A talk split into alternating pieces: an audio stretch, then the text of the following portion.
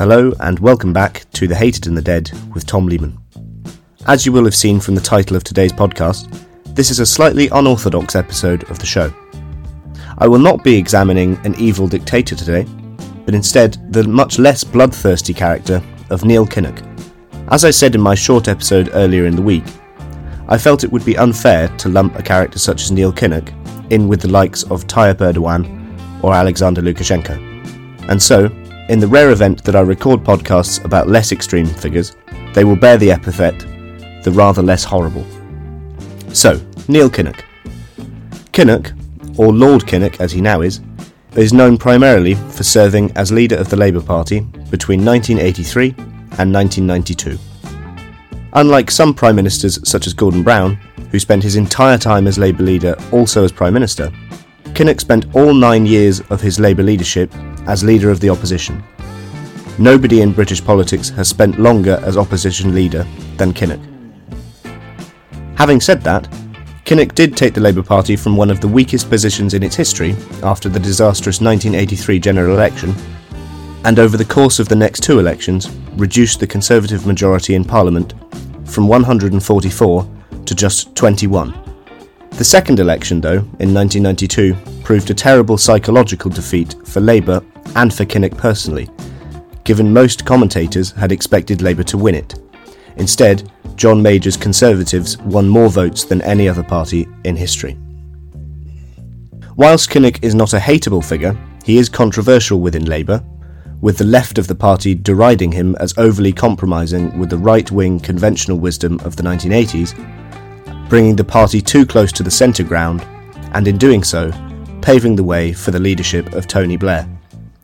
It is perhaps fitting then that my guest for this episode is a Labour supporter and politician through and through. Peter Hain, now also a member of the House of Lords, served as Labour Member of Parliament for Neath in South Wales between 1991 and 2015, and also served as Secretary of State for Wales and Work and Pensions Secretary under Tony Blair and Gordon Brown. He was by Kinnock's side for much of his time as leader of the opposition, and his insights on that period are great to listen to. We discuss Kinnock's attempts to reform Labour during the 1980s, why Labour unexpectedly lost the 1992 election, and, given both Hain and Kinnock's connections to Wales, the prospect for Welsh Labour in the years ahead. Ladies and gentlemen, it's time to introduce Neil Kinnock.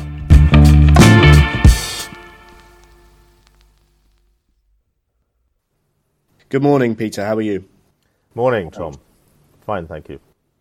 I've spoken to a couple of friends of mine, and I mentioned I was doing a podcast about Neil Kinnock. Um, they were surprised that Kinnock might be an interesting person to study in 2021. I have my reasons for thinking that he's still an interesting person to, to think about. Um, you know Kinnock, I think, quite well. Why, in your eyes, is his career still worthy of examination? Well, Neil Kinnock was one of the political giants of his era in frontline politics. Uh, he was the leader of the Labour Party between 1983 and 1992, and he was elected leader just after a terrible defeat in 1983, in which the party was relegated to its worst performance since the early 1930s by Margaret Thatcher. And that defeat was only matched by Jeremy Corbyn's in 2019. And why I think it's particularly interesting to look at Neil Kinnock is if you look at the Labour Party now, it is seeking to build under its leader, Keir Starmer, from a similarly low base. In fact, a lower base than was the case in 1983. Uh, both terrible defeats, but 1983 was a, a defeat not quite as damagingly bad and awful as was uh, uh, 2019. So, when you look at Neil Kinnock's role in building the party to a point where, although he lost two elections, he was thought to have nearly won in 1992 by commentators and the political class, and then, of course, lost to John Major he did make the Labour Party nearly electable again.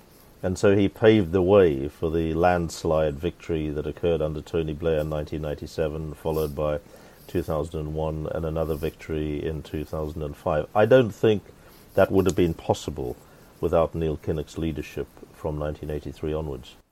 If we look at Kinnock's early career, um, he was born in 1942 in Tredegar in South Wales. His Welsh background, of course, became very important to how he was treated and received in national politics and in the press because it set him apart from a, a very English dominated politics in London. Um, how do you think his upbringing shaped his political philosophy? Oh, he was very much a product of Tredegar, the, the home place of Aneurin Bevan, who invented the National Health Service and of Welsh culture.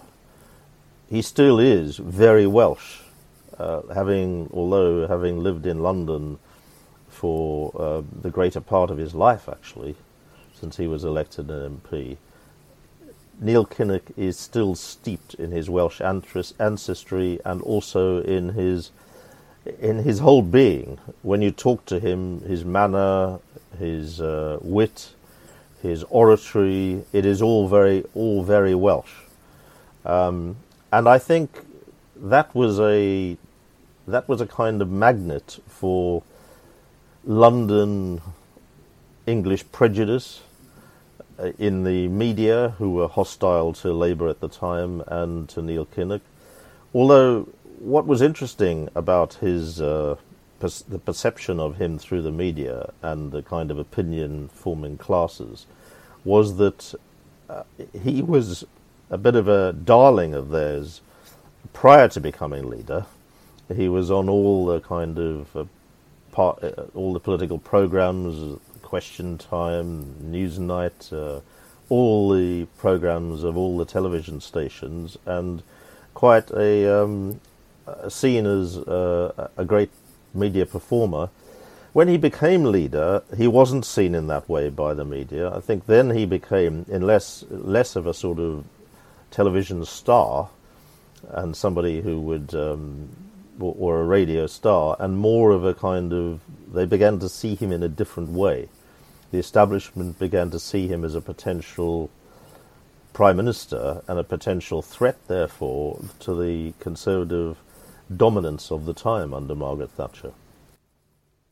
If we try and place ourselves in the context of the early 80s, Labour, as you mentioned, lost the general election to Margaret Thatcher's Conservatives in 1979, and it was steeped at the time in a kind of internal uh, feud between moderate social democrats led by people like Denis Healey and James Callaghan on the one hand, and on the other hand, a kind of much more identifiably socialist left wing led by people like Tony Benn and Michael Foot. Michael Foot, of course, became leader in 1980 and led Labour to this terrible defeat in 1983, as you mentioned.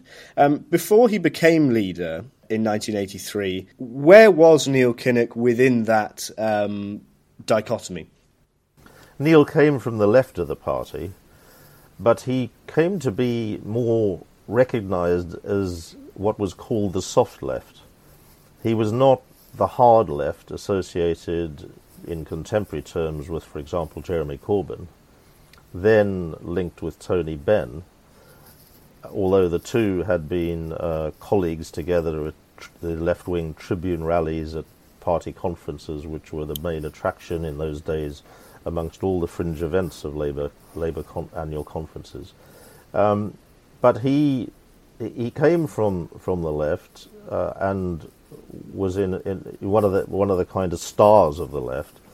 But the battle for the Labour Party's future in the early 1980s became quite polarized between the soft left and the hard left. I hmm. was mm. a young activist at the time in a pressure group called the Labour Coordinating Committee, and in fact stood for Labour in Putney in 1983. And, and Neil Kinnock came to speak for me and had a rousing, um, packed meeting of around 500, uh, absolutely inspiring, enthusiastic meeting.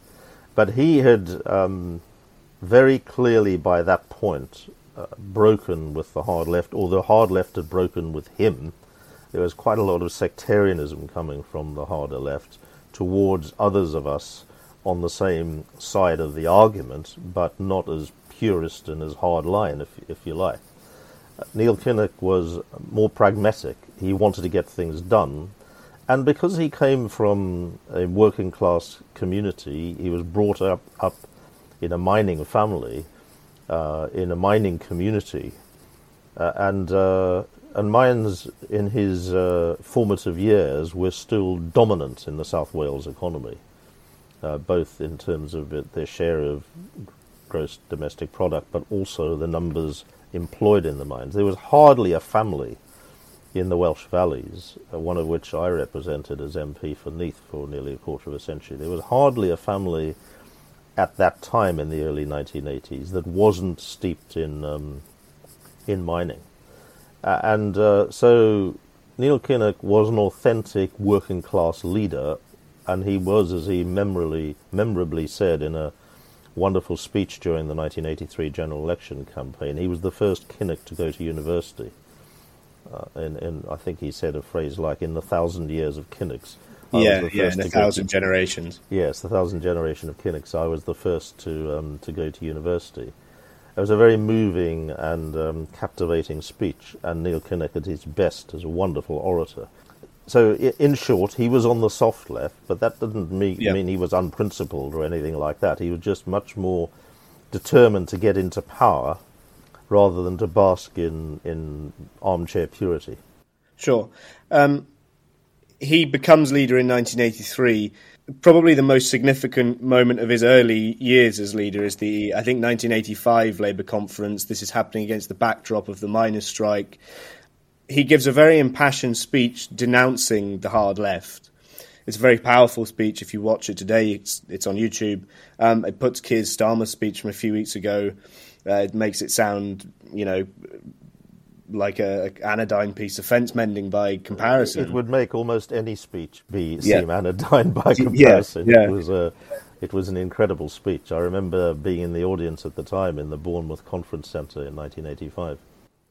I mean, I mean, those sorts of speeches are important, kind of um, symbolic moments for changing a party. But how does how did Kinnock attempt to get down to the more sort of uh, bread and butter changes of the Labour Party to make it a more as he saw it, electable force? Well, he brought in a whole series of policy changes, and he also brought in Peter Mandelson to head his communications, uh, head communications for the party, and, and Peter gave it, with his incredible professional acumen uh, and knowledge of presentation, gave the party a much more user-friendly, modern image, and Neil Kinnock was meanwhile giving it the substance to that. So, for example, the 1983 manifesto had been termed uh, the longest suicide note in history by former um, Labour Minister Gerald Kaufman. Uh, and Neil quickly started to develop a manifesto that was much more in tune with potential Labour voters and didn't um, didn't put off the middle ground that Labour always has to win to form a government that uh, and and uh, which had eluded us spectacularly in, in 1983.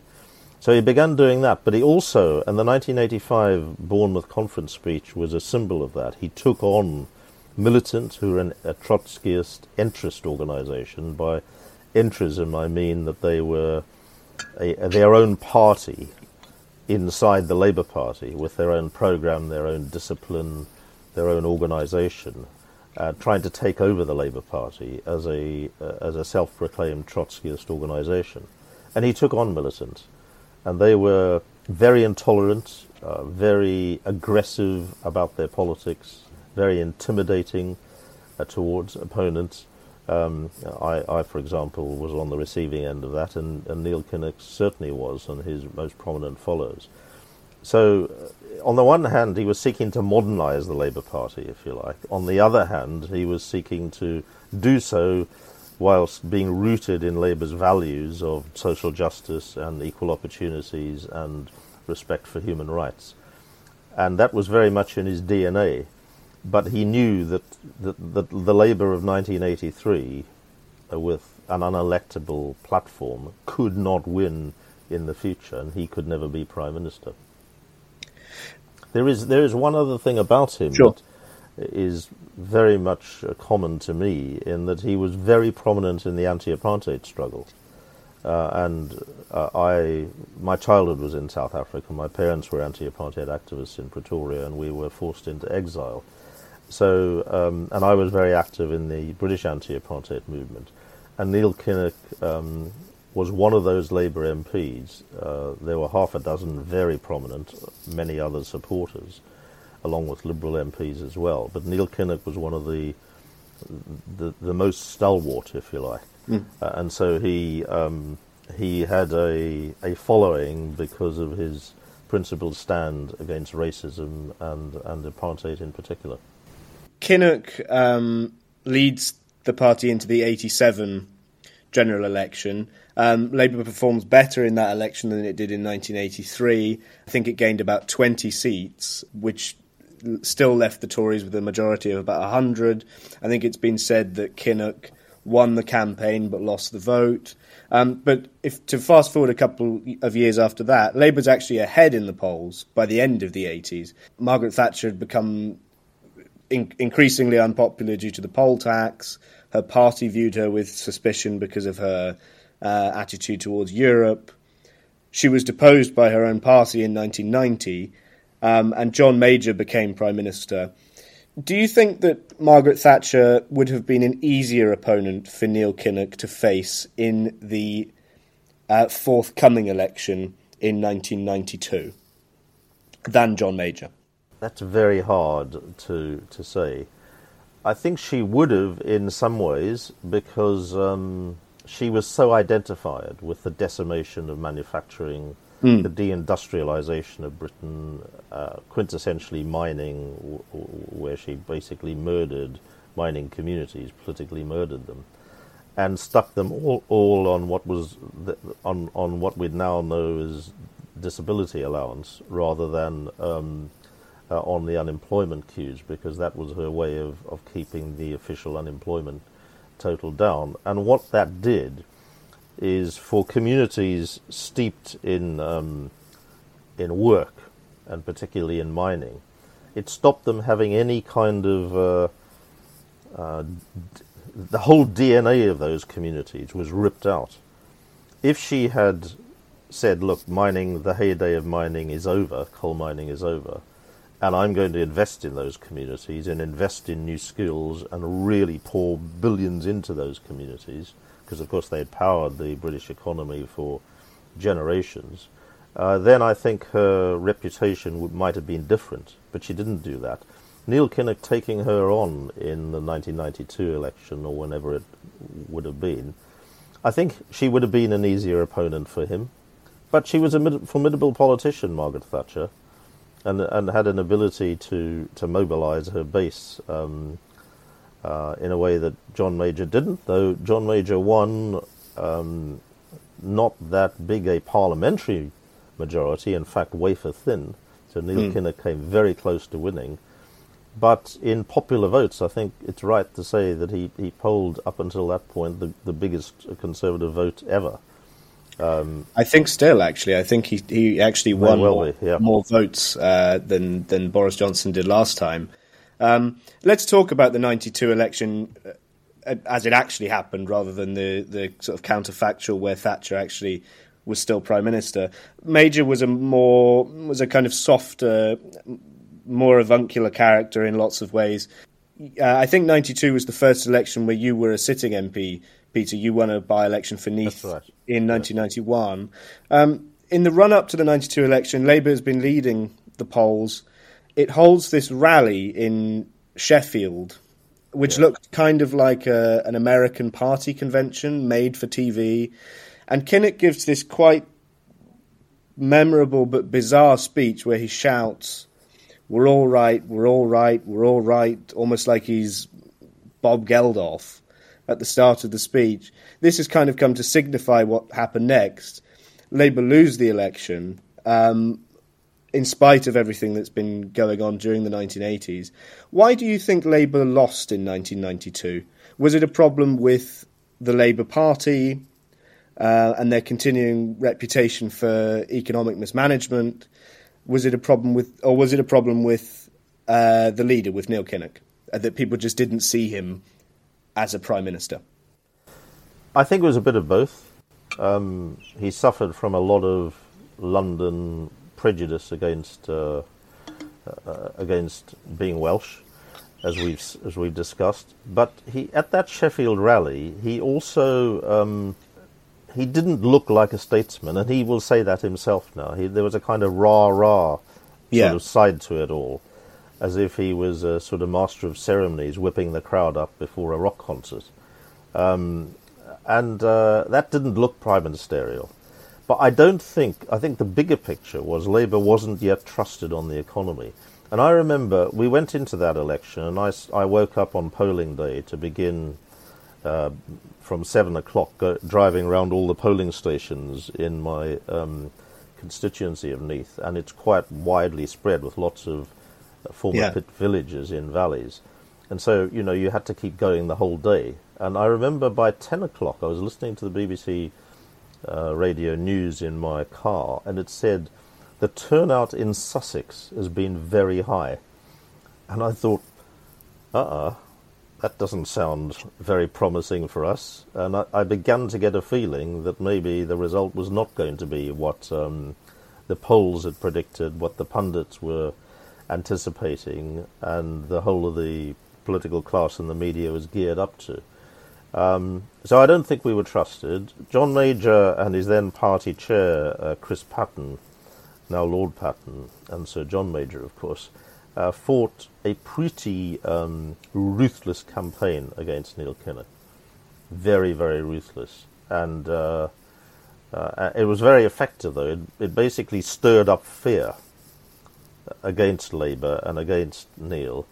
Uh, and I think it did turn pretty reluctant Conservatives out to vote, including in Sussex, as I'd, as I'd heard at 10 a.m. in the morning, in numbers that probably they were not intending to to uh, to do um, until that point. So I think there was a late swing to the Tories, and it was in the end because we simply were not trusted on on the economy. Yes, um, because there were still memories of the winter of discontent in 1978, 1979. That, of course, was when there was, you know, a rubbish, uh, a binman strike, and there was rubbish and rotting uh, bags of food and stench Yeah. all over the streets of of, of, of Britain.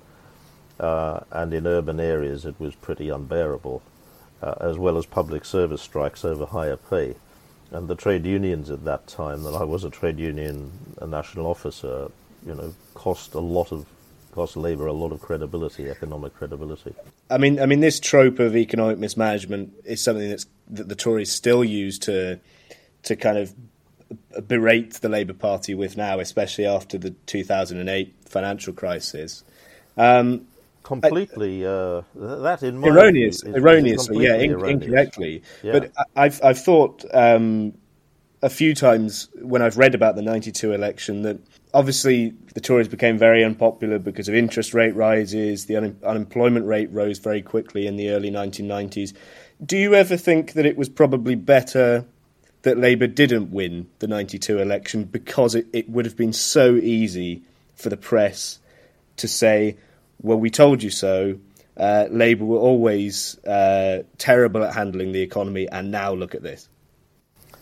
Well, I'm a Labour politician, Tom. I don't think it's ever a good idea for Labour to use to lose. It. But it must have crossed your mind, at least. Well, people did say that at the time, um, and uh, maybe you know to make some kind of theoretical political point, maybe that that was the case. But uh, this this charge of economic mismanagement, um, you know, in the 1970s, the Labour government did make mistakes, but we were in the in the grip of a I think a quadrupling of oil prices, which resulted in power cuts under Ted, uh, under Edward Heath and uh, roaring inflation up into the mid twenties, um, and therefore massive pressure on wages through a very strong trade union movement at the time in the 1970s.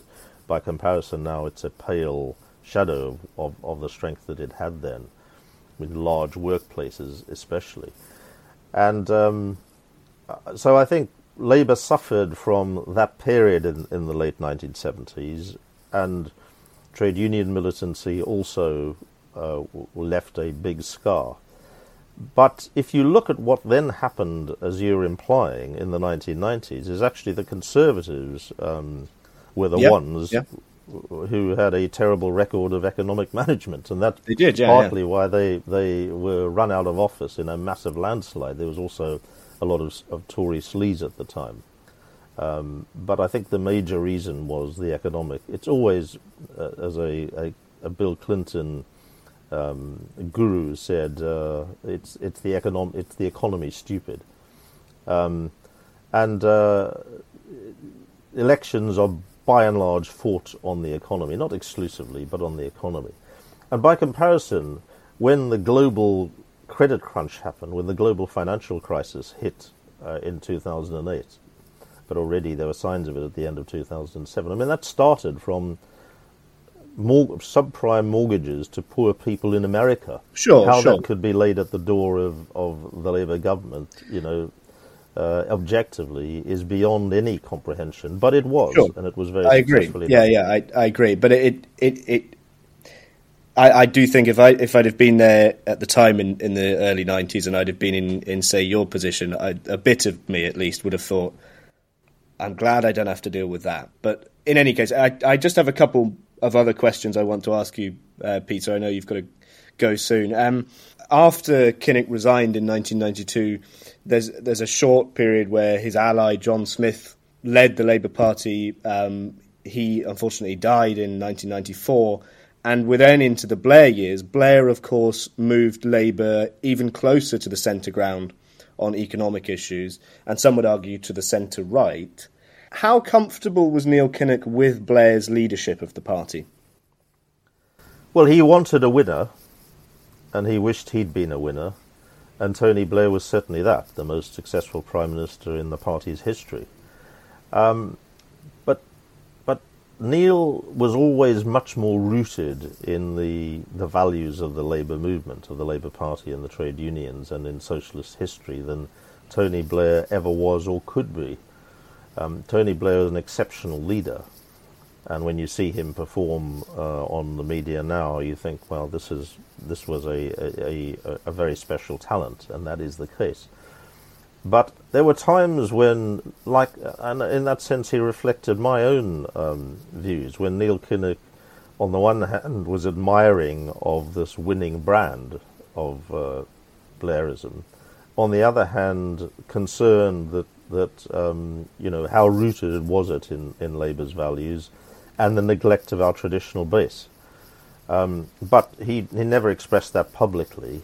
But that would that I'm sure would, would be his view, and I hope he doesn't take umbrage at me suggesting it. It was he was loyal uh, and and supportive, and I think Neil Kinnock deserves a much bigger footprint in Labour history than perhaps in generations to come he will be given, uh, because I think he was absolutely indispensable to making Labour a winner again.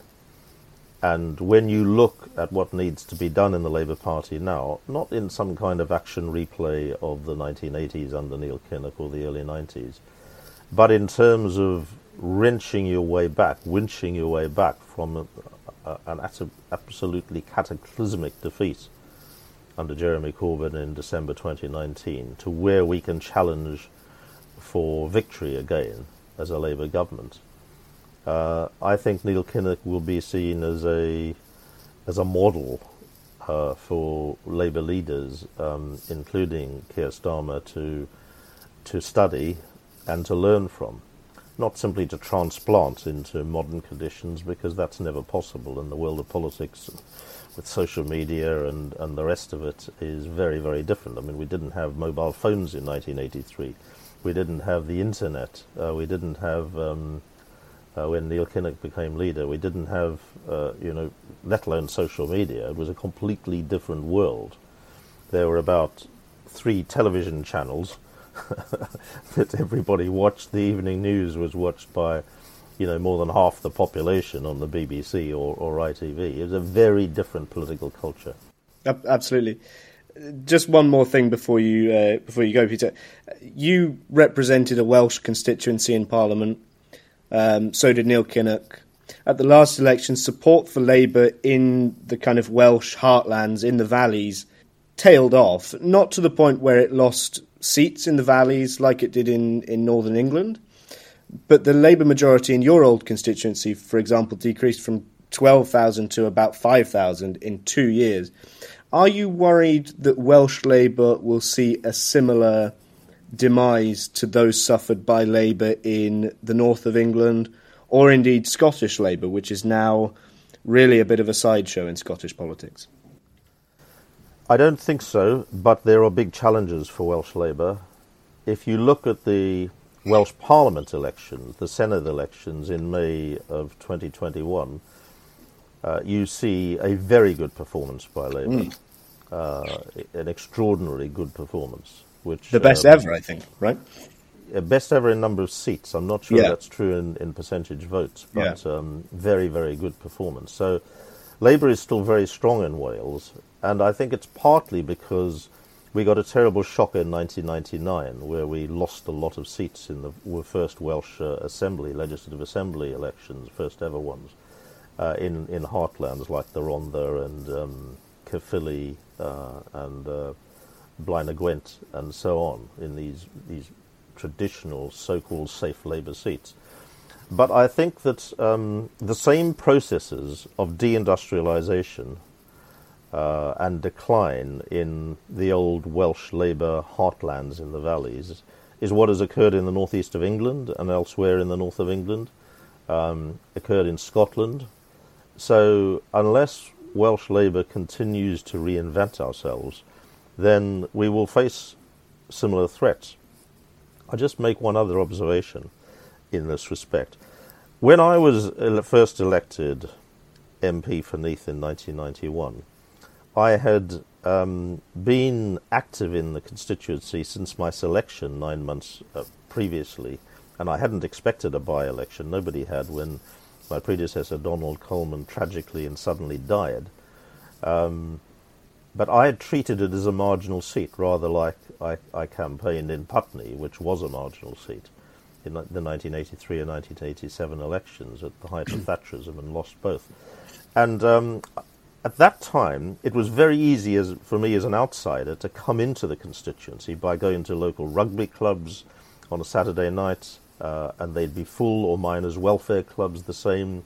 There were still strong communities mining had declined, heavy industry had declined, um, and was going to that that trend would accelerate during my period as an MP.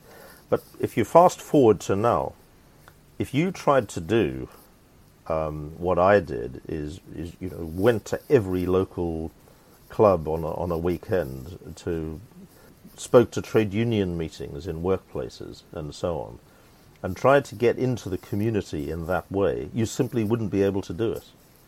Because in my local village, where I, I lived for 14 years before moving down the Neath Valley of Resolven, I'd go in on a Saturday night. The lounge bar of the club would be absolutely packed. I mean, heaving, with men in a jacket and tie and women in their best frocks coming out after dinner at about nine o'clock at night to spend the rest of the evening in the bar, it was packed, and all the kind of key villages were there, and you could replicate that across yeah. the twenty odd villages in, in the area.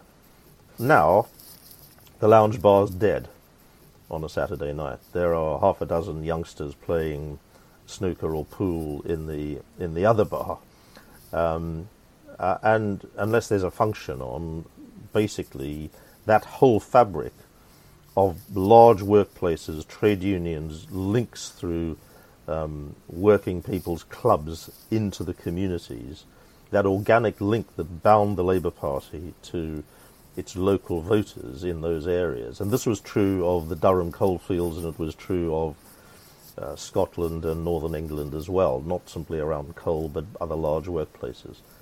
That's just withered and in many cases died completely.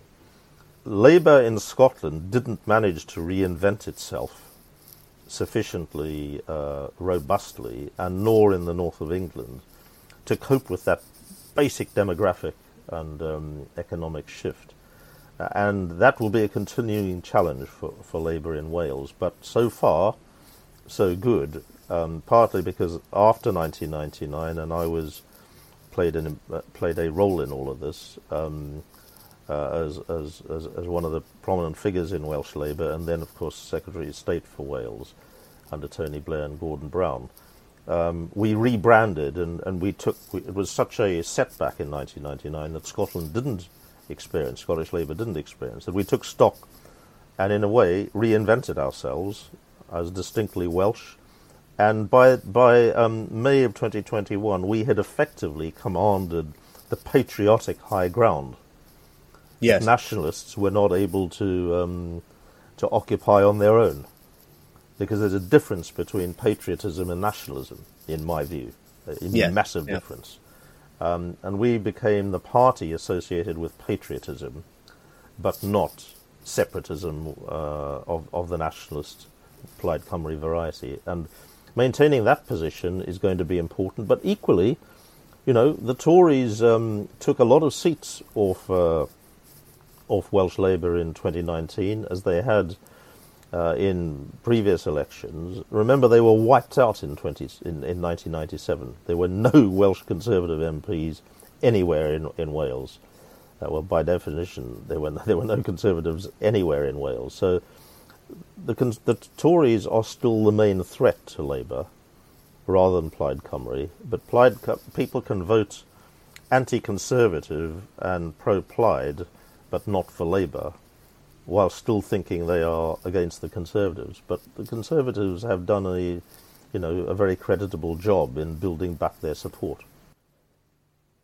Well, my uh, my grandmother is a is a is an old constituent of yours. She lives in one of those uh, villages in the the Neath Valley, and I don't think you're going to be losing her vote anytime soon. She's still uh, well. good for your grandmother, Tom. Excellent for your grandmother. give her my give her my regards. Which which village is it, by the way? Uh, she lives in Cwmgwrach, so not oh, very far. From yes, yes, yeah, yeah, yes, indeed. The next, the next village up the valley from Resolven. Yeah, yeah, it's a, it's a fantastic part well. of the world. Um, thank you very much, Peter. It's been a really good conversation. Um, where can people uh, find your your work? You're obviously a member of the House of Lords now, but you've also written a number of books. Where can people find those? Well, my my um, South African memoir a Pretoria Boy, South Africa's Public Enemy number one, has just been published by Icon Books in, in Britain, as it was before that in South Africa. So that's available on all book outlets, online or um, or in bookshops. Um, I'm big fan of local bookshops. So uh, yep, you can you can get it there. Or my biography of Nelson Mandela, or my book on the future of Labour called Back to the Future of Socialism, which is a kind of updated Tony Crosland book. Uh, I have a website where those are all um, peterhain.org.uk also uh, also advertised as well. Fantastic. Thank you very much, Peter. Pleasure. Thank you. Thank you for listening to The Hated and the Dead. If you've enjoyed this podcast, follow it on Spotify or Apple Podcasts to get updates whenever new episodes are released. If you're just on that last stretch of your commute to or from work, or have a spare two minutes, please leave a five star review on Apple Podcasts. It's the best way to help the podcast grow.